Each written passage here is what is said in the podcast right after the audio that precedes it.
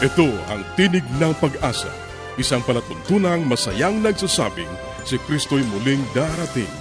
Tiyak na darating at malapit nang dumating. Kaya't kaibigan, pumadakang siya'y sa lubungin.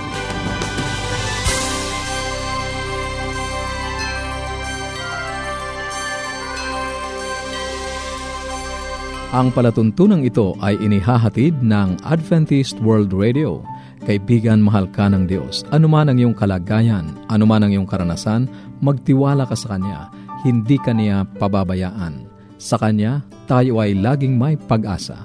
Ito ang iyong kaibigan, Ner Caranza, nag-aanyaya na muli niyo kaming samahan sa 30 minutong talakayan tungkol sa ating kalusugan, pagpapanatiling matatag at masaya ng tahanan at sa pagtuklas ng pag-asa na nagmumula sa salita ng Diyos. Binabati natin ang ating mga kababayan sa iba't ibang panig ng daigdig. Maraming salamat sa inyong patuloy na pakikinig dito sa ating palatuntunang Tinig ng Pag-asa. Dalangin namin na naway nasa mabuti kayong kalagayan, ang kapayapaang galing sa Diyos ang inyong patuloy na maranasan. Inaanyayahan ka rin namin na makipag-ugnayan sa amin upang mapadalhan ka ng magagandang aklat at mga aralin sa Biblia na aming ipinamimigay. Ipadala mo lamang ang iyong kompletong pangalan at address sa Tinig ng Pag-asa, P.O. Box 401 Manila, Philippines.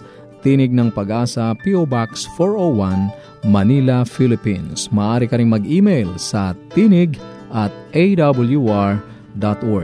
Tinig at awr.org o mag-text sa Globe 0917-1742-777 0917-1742-777 at sa Smart 0968-8536-607 0968-8536-607 0917. At upang ma-download ang mga hindi napakinggang programa, magtungo lamang sa ating website www.awr.org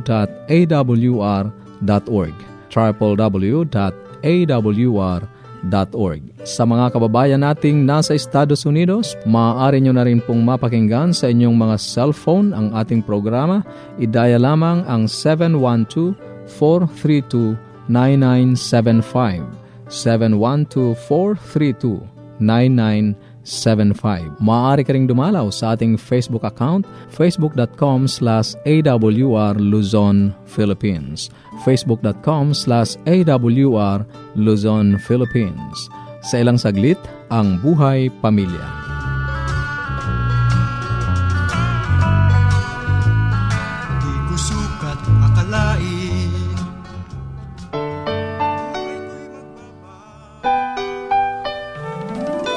Tayong mga Pinoy, mataas ang pagpapahalaga sa pamilya. Walang hindi gagawin. Lahat kakayanin. Kahit buhay, itataya natin. Kahit anong hirap, kahit anong bigat. Wala yan, basta't para sa pamilya. Aking bukod tanging binabati si Arthur Banag ng kanyang asawa na si Hasmin. Ang isa po na nais kong dalhin sa inyo bilang isa sa aking mga tapakinig ay yung pagkaroon ng rules at mga responsibilidad sa loob po ng tahanan na pwedeng gampanan ng bawat isa. Bilang mga magulang, huwag niyo pong isipin na kayo ang lahat ng gagawa ng gawain sa bahay. Nung malilit pa sila at sila ay pasusuhin, ay tama yon tinutulungan natin sila. Ngunit habang sila ay lumalaki, dapat ay uh, makita nila na sila ay kabahagi ng sambahayan. At sa mga bagay na gagawin ay sila ay responsable doon hindi pwede na ang tatay at nanay lang ang gagawa maghapon at sila nanonood na ng telebisyon, naglalaro sa computer, na nagchat-chat, nag-Facebook, nag-Twitter, na lahat na ito, Friendster, at wala na silang gagawin kundi magbaba doon. Hindi maganda na maging gawi iyon ng mga anak. Meron akong nakita isang sambahayan na yung mag, ina ay pagod na pagod sa kusina, yung ama na sa buhay, yung kanyang mga anak ay walang ginawa kundi mag computer maghapon. Wala nang isinishare na work. Kailangan mag-establish po tayo ng certain rules na ipatutupad natin sa loob ng tahanan. Hindi pwede na hindi sila susunod sapagkat sila ay membro ng isang unit ng society na uugat at gagawa para sa gawain. Mga magulang, kayo po ang naatasang gumawa ng mga batas na ito. At dapat ipatupad natin hindi ng galit, ng takot, kundi ng may pagmamahal. Kung makikita nila ang benepisyo ng kanilang ginagawa, alam nyo, madali silang sumunod. Sa pag-aaral po ng management, dapat ay meron din sila mga motivating factors para gawin yon at may mga rewards. At kung hindi naman gawin, ay meron po ding punishment. Ngunit, hindi natin idadalin muna sa puro punishment. Una mo tayo sa rewards at ating makilala na mga bagay na ito'y mahalaga para sa kanila. Ituro natin sila doon sa mga bagay na pwede nilang gawin at kaya nilang gawin.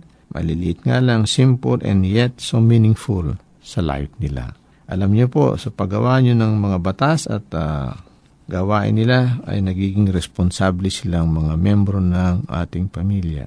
At kapag sila responsable, ang kanilang mga susunod na supling at inyong mga apo ay makikinabang ng malaki. Huwag nating pabayaan na sila maging tamad sapagkat sa pamagitan nito kinukonsinte natin ang pagiging tamad nila at hindi sila magiging kapakinabangan sa sosyedad na kanilang iniikutan. Meron akong nakilala na sambahayan na siya ang gawa ng gawa ng lahat. Yung kanyang mga anak ay nandun lamang sa harap ng telebisyon. Nandun mating ang panahon na sila yung matatanda na. Eh, hindi sila naging responsable sapagkat nasanay sila na hindi sila gumagawa. At kundi manood lamang sa mga bagay na magpapasaya sa kanilang mata at hindi naging responsable sa kanilang buhay nung magkaroon ng pamilya. Malalaki na, maasa pa sa magulang, nakatira doon lahat. Pinapakain, at matanda na sila, retired na, eh ganun pa rin ang sitwasyon. Ang dahilan, hindi sila lumaki sa isang tahanan na mayroong mga batas at katungkulan na dapat gawin. Mali po yung pagmamahal na tayo lang ang gagawa at pababayaan natin silang hindi kasama sa gawain. Huwag niyo pong ispoilin sila, yun ay magiging malaking kalugihan sa bawat isa sa atin. At kung tayo dumating na ang panahon na papanaw tayo, tiiwan na natin sila, ay hindi sila naging mga responsabling mamamayan ng ating bayan, naging membro ng ating tahanan, at hindi bagkos naging pabigat, naging isang liability sa ating society. Ang mga magulang napakalaki ng ating responsibilidad na yon. Ngunit, mapapagaang natin ang kanilang pagiging membro kung sila'y marunong sumunod sa batas at maging responsabling mga membro ng ating society. Ito po si Brother Jim Banan, ipapaalam po sa inyo, dumating na ang takdang oras hanggang sa muli pong pagsasama natin.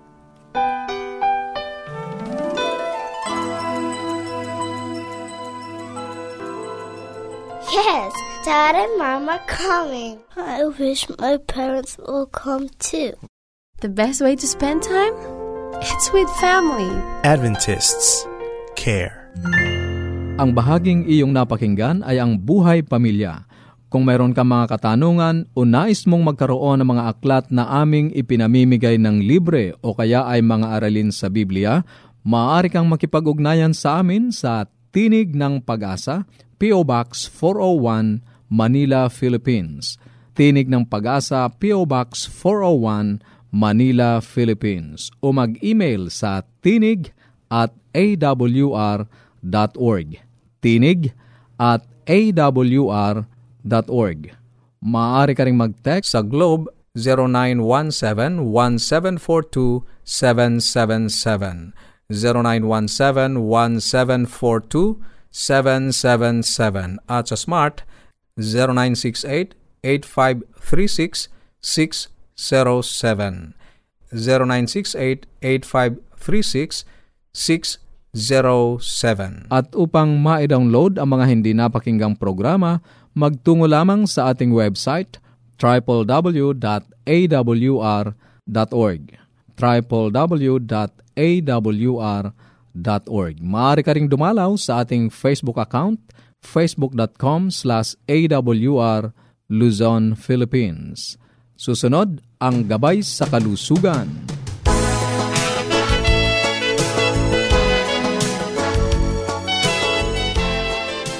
Ako po ang inyong doktor sa Himpapawid, Dr. Linda Limbarona at ako po'y nagagalak na muli tayong magkakasama-sama. Bumabati po sa inyong lahat ng isang magandang araw. Sana po kayo ay nasa mabuting kalagayan at nawa ang Panginoong Diyos ang siyang pumapatnubay sa inyo sa araw-araw ninyong pamumuhay. Ito pong mga nagdaang araw, pinag-uusapan po natin ang mga sakit sa bituka or ng gastrointestinal tract. At nasabi ko po yung gastroesophageal reflux or heartburn ano, sa karaniwang pong tao or hyperacidity. Ngayon, meron pa pong isa, itong gastroesophageal reflux ay sa sikmura, yung sa ugpungan ng stomach at saka ng esophagus. Ang acid ay nagagasgas itong ugpungan na to. Ngayon, kung ito naman ay sa stomach na mismo ang hyperacidity at nagkaroon na ng sugat, ito ay nagiging ulcer ang tawag ulcer, ang ibig sabihin ay may sugat. At kung ito po ay sa stomach, ay gastric ulcer. At kung ito naman po ay sa small intestine or sa duodenum, ito po ay tinatawag na peptic ulcer. So after the stomach, meron pong maliit na dyan na daanan ng ating pagkain, ay pwedeng yun din po ang mabutas kasi kumbaga from the stomach na nagsisikrit ng acid, ay dyan po natutuloy ang ating mga kinakain. Kaya yan po ang unang nakaka ranas ng acidity. Ngayon, ang sabi ko, ang mga causes po ng acidity ay ang pag-inom ng mga gamot na nakaka-irritate ng tiyan. At karaniwan po dyan ay yung mga gamot sa arthritis o kaya mga pain relievers o kaya yung steroid na tinatawag, no? Yung mga steroids, minsan yan po ay iniinom yan sa arthritis din o kaya kung may hika na matindi or may mga allergies na matindi, ay pwede rin po yung maka-irritate ng tiyan. At ang isa pa po ay ang sabi ko ang pinakabagong findings na ang ulcer pala ay isang dahilan din ng pagkakaroon ng bakterya, no? Infection pala sa tiyan. At nalaman nila na itong Helicobacter pylori or H. pylori ay isang uri ng bakterya na nananahan sa bituka at natagpuan na nila ang malaking percentage ng mga tao na may ulcer ay meron din itong bakterya na to. At yung iba naman nagha-harbor ng bacteria to, walang nararamdaman pero may tendency no or yung iba naman pag may H. pylori ay meron ngang ulcer. So, ang trend ngayon ay hindi lang sa pagbibigay ng gamot na nagsusuppress ng acid formation kasi dati nung araw antacid Sumunod yung merong H2 blocker, yung binablock yung acidity. Ngayon ay yung proton pump inhibitor mismong pinipigilan ang pagsikrit ng acid. Yung acidity, huwag na magsikrit ng gastric juice, uh, binabawasan para hindi na mag-cause ng hyperacidity or mag-cause ng sugat. Ngayon, together with this, sinasamahan ng antibiotic. Mga pito hanggang labing apat na araw to iniinom para gumaling ang sugat at mamatay ang mga bakterya. No? Ngayon, ano po ang komplikasyon? Alam niyo po, ang sabi nga ng mga doktor na eksperto dito sa atin sa Pilipinas, sometimes ang ulcer ay nadadiagnose kung may komplikasyon na. Dahil minsan akala ay hyperacidity lang or tinitiis lang muna. Ngunit ito po ay nakakakos na pala ng sugat. At kung hindi magkakaroon ng komplikasyon, hindi makakarating sa doktor. No? Unang-una, kailangan ma-diagnose ang ulcer kung sisilipin.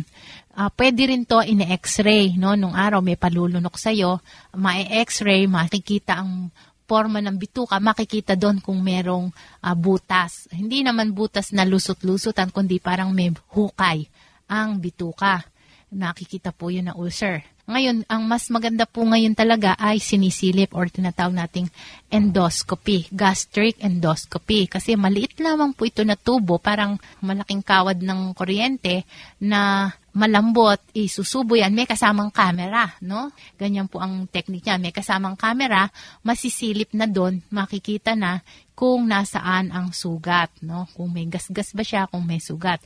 Ang sabi ay mga 15 to 25 ng mga may ulcer ay nauuwi sa komplikasyon. Sabihin, lumalala na.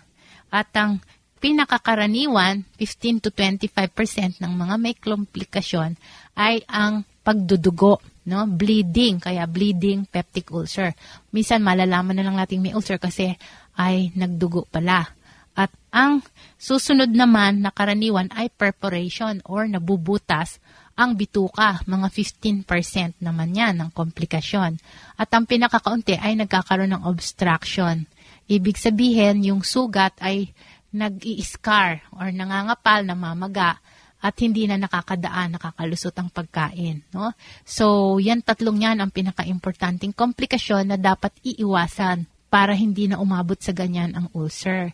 So hanggang dito na lang po muna tayo no sa susunod. I-elaborate natin yan at kung paano nga maiiwasan yan no napaka-importanting punto. Hanggang sa susunod po nating pagsasama-sama. Maraming salamat po sa inyong lahat. Ang lahat ng bakuna sa COVID-19 ay masusing dumaan sa mga pagsusuri at lahat ay makapagbibigay ng mataas na antas ng proteksyon laban sa pagkakaroon ng malubhang karamdaman at pagkamatay mula sa sakit. Kaya maaaring tanggapin ang anumang uri ng bakuna na ibinibigay kahit na ikaw ay nagkaroon na ng COVID-19. Mahalagang mabakunahan ka agad sa lalong madaling panahon.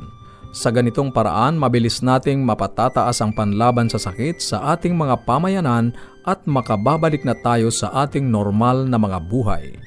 Ang mensaheng ito ay hatid sa inyo ng UNESCO, WHO at Adventist World Radio.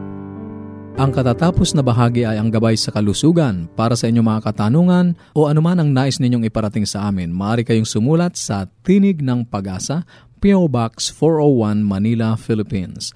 Tinig ng Pag-asa, PO Box 401, Manila, Philippines. O mag-email sa tinig at awr.org. Tinig at awr.org. Maaari ka rin mag-text sa Globe 0917-1742-777. 0917-1742-777 at sa Smart 0968-8536-607. 0968-8536-607. Maaari ka ring dumalaw sa ating Facebook page, facebook.com slash awr Luzon, Philippines. facebook.com slash awr Luzon, Philippines. Dadako na tayo sa ating pag-aaral ng Biblia. Kumusta ka kaibigan? Napakabuti ng ating Diyos. Ano pat sa araw-araw kanyang pinaparanas ang kanyang dakilang pag-ibig, ang kanyang maraming pagkapala. Muli, narito ang iyong kaibigan sa Himpapawid, Pastor Romeo Mangiliman, na nagsasabing, Napakabuti ng Diyos, kaibigan. Patuloy tayo sa ating pag-aaral sa salita ng Diyos.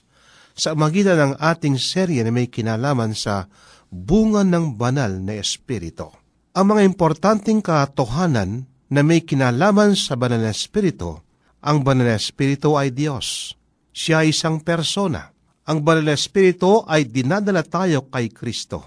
Ang banal na espiritu ay nanahanan sa bawat kristyanong tumanggap sa Panginoon. Paano tayo mapuspos ng banal na espiritu? Narito ang sinasabi ng ating Biblia sa aklat ng Epeso 4.30. At huwag ninyong pighatiin ang Espiritu Santo ng Diyos na sa Kanya kayo'y tinatakan hanggang sa kaarawan ng pagtubos. Sa makatwid, maliwanag na binabanggit ng ating Biblia, huwag nating pighatiin ang banal na Espiritu.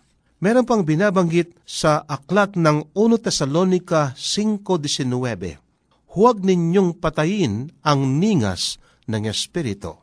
Kaya kaibigan, napakabuti na ang Diyos ay meron siyang pinagkakalob sa atin na ang Bala Espiritu ay ang wika, huwag nating patayin ang ningas ng Espiritu. At meron pang binabanggit si Apostol Pablo sa Galacia 5.16. Sinasabi ko nga, magsilakad kayo ayon sa Espiritu at hindi ninyo gagawin ang mga pita ng laman. Kaibigan, ang kalaban ng ating espiritual na kabuhayan ay yung pita ng laman, yung gusto ng ating makamundong buhay. Subalit kapag ka tayo ay lumalakad ayon sa kalooban ng Diyos, ayon sa Espiritu, hindi nating magagawa kung ano ang nais ng makamundong gawain ng isang Kristiyanong tumanggap sa Panginoon. Sapagkat kapag ka tinanggap mo si Kristo kaibigan, ikaw ngayon ay lumalakad na may kabanalan. At kung ano ang nais ng mga bagay sa libutan na ito, ay hindi mo nagagawin sapagkat ang banal na espiritu ay nanahanan sa iyong puso. Kaya nga, ang banal na espiritu. Ang bunga nito ay kagandahang loob. Narito ang binabanggit sa Biblia kapag ka binabanggit ang kagandahang loob ng ating Diyos. Sa aklat ng Nehemias 9.17 At nagsitanggi na maghisunod ni hindi man inaalala ang inyong mga kabalaghan na iyong ginawa sa gitna nila, kundi nagpatigas ng kanlang leeg at sa kanilang paghihimagsik ay naghalal ng isang punong kawal upang magsibalik sa kanilang pagkabihag.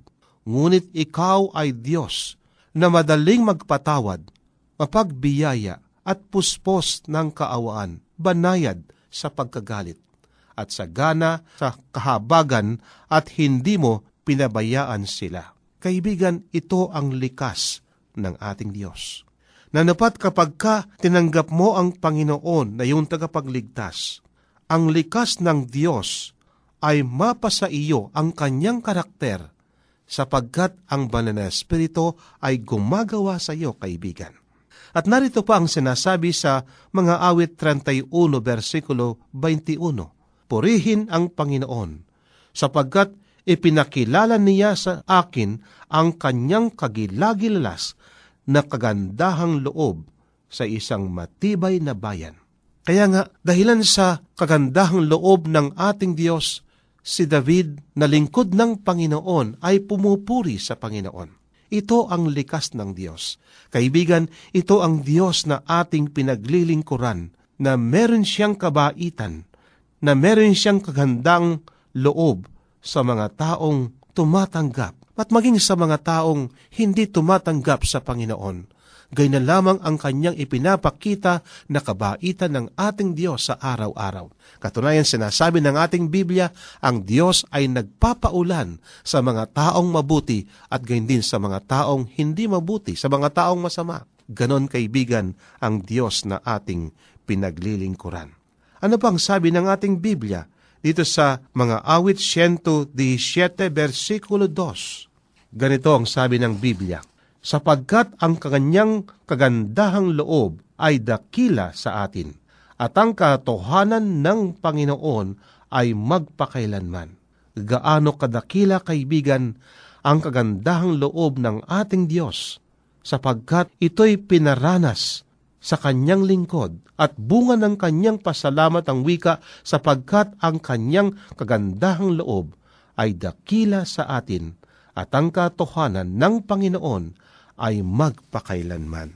At meron pang binabanggit ang Biblia, kaibigan, na ito ay sa aklat pa rin ng mga awit, ito ay awit ni Haring David na kanyang karnasan sa Panginoon sapagkat siya'y pinatawad ng Diyos, sapagkat siya'y tinanggap ng Diyos, at bilang bunga ng kanyang pasalamat at ng kanyang pagpuri, sinasabi sa 103, versikulo 4 ng mga awit ay ganito, na siyang tumutubos ng inyong buhay sa pagkapahamak, na siyang nagpuputong sa iyo ng kagandahang loob at malumanay ang mga kaawaan. Kaibigan, napakabuti ng ating Diyos.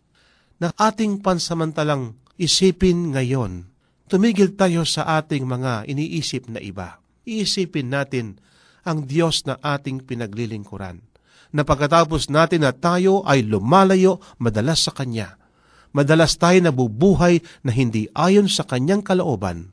Pero kaibigan, gay na lamang ang pakikitungo ng Diyos sa atin ang kanyang kagandahang loob ay kanyang pinaparanas sa atin na kanyang mga anak. Kapag kayong pag-ibig ng Diyos, yung kagandang loob ng Diyos ay naranasan natin sa halip na ating iyon ng ating sarili kaibigan, ating ngayong inuuna yung ating kapwa. Ayon sa sulat ni Apostol Pedro sa 2 Pedro 1.7 at sa kabanalan ay ang mabuting kalooban sa kapatid at sa mabuting kalooban sa kapatid ay ang pag-ibig. Kaibigan, ito ang ipaparanas ng sinuman kapag kasya ay nakaranas ng kagandang loob ng ating Panginoon. Maging sa ating ngayong pananalita, merong kaamuan, merong kabaitan. Hindi yung pagka tayo nagsasalita, palagi kang galit. Ang wika nga ng ating Biblia kapag ka tayo ay tumanggap sa ating Panginoon, narito ang payo.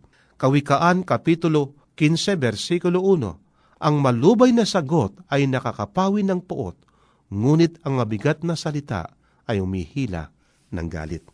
Kaibigan, naranasan mo ba ang kabaitan ng Diyos? Kumusta ang iyong pagkasalita, ang iyong pakikitungo sa iyong kapwa? At kapag ka itong kagandang loob na ito ay nakikita sa atin, tanda na ating isinuko ang ating buhay sa Panginoon. At hindi na tayo nabubuhay kundi si Kristo ang nabubuhay sa atin.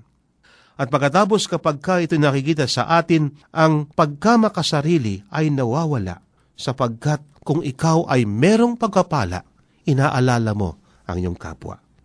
Kaibigan, ang bunga ng banal na espiritu ay pag-ibig, kagalakan, kapayapaan, pagkatiis, at ang ating napag-aralan ngayon ay may kinalaman sa kabaitan o kagandang loob. Kaibigan, bunga ng banal na espiritu, ang kabaitan, makita nawa sa atin pamumuhay na bilang mga lingkod at bilang mga anak ng Diyos. Maraming salamat sa iyong pakikinig. Sana'y nakinabang ka sa ating mga pag-aaral. Ating itutuloy ang mga paksang nasimulan sa susunod nating pagtatagpo sa ganito ring oras at himpilan.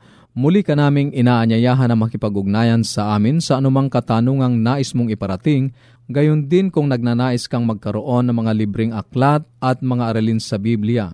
Sumulat ka lamang sa Tinig ng Pag-asa, P.O. Box 401, Manila, Philippines.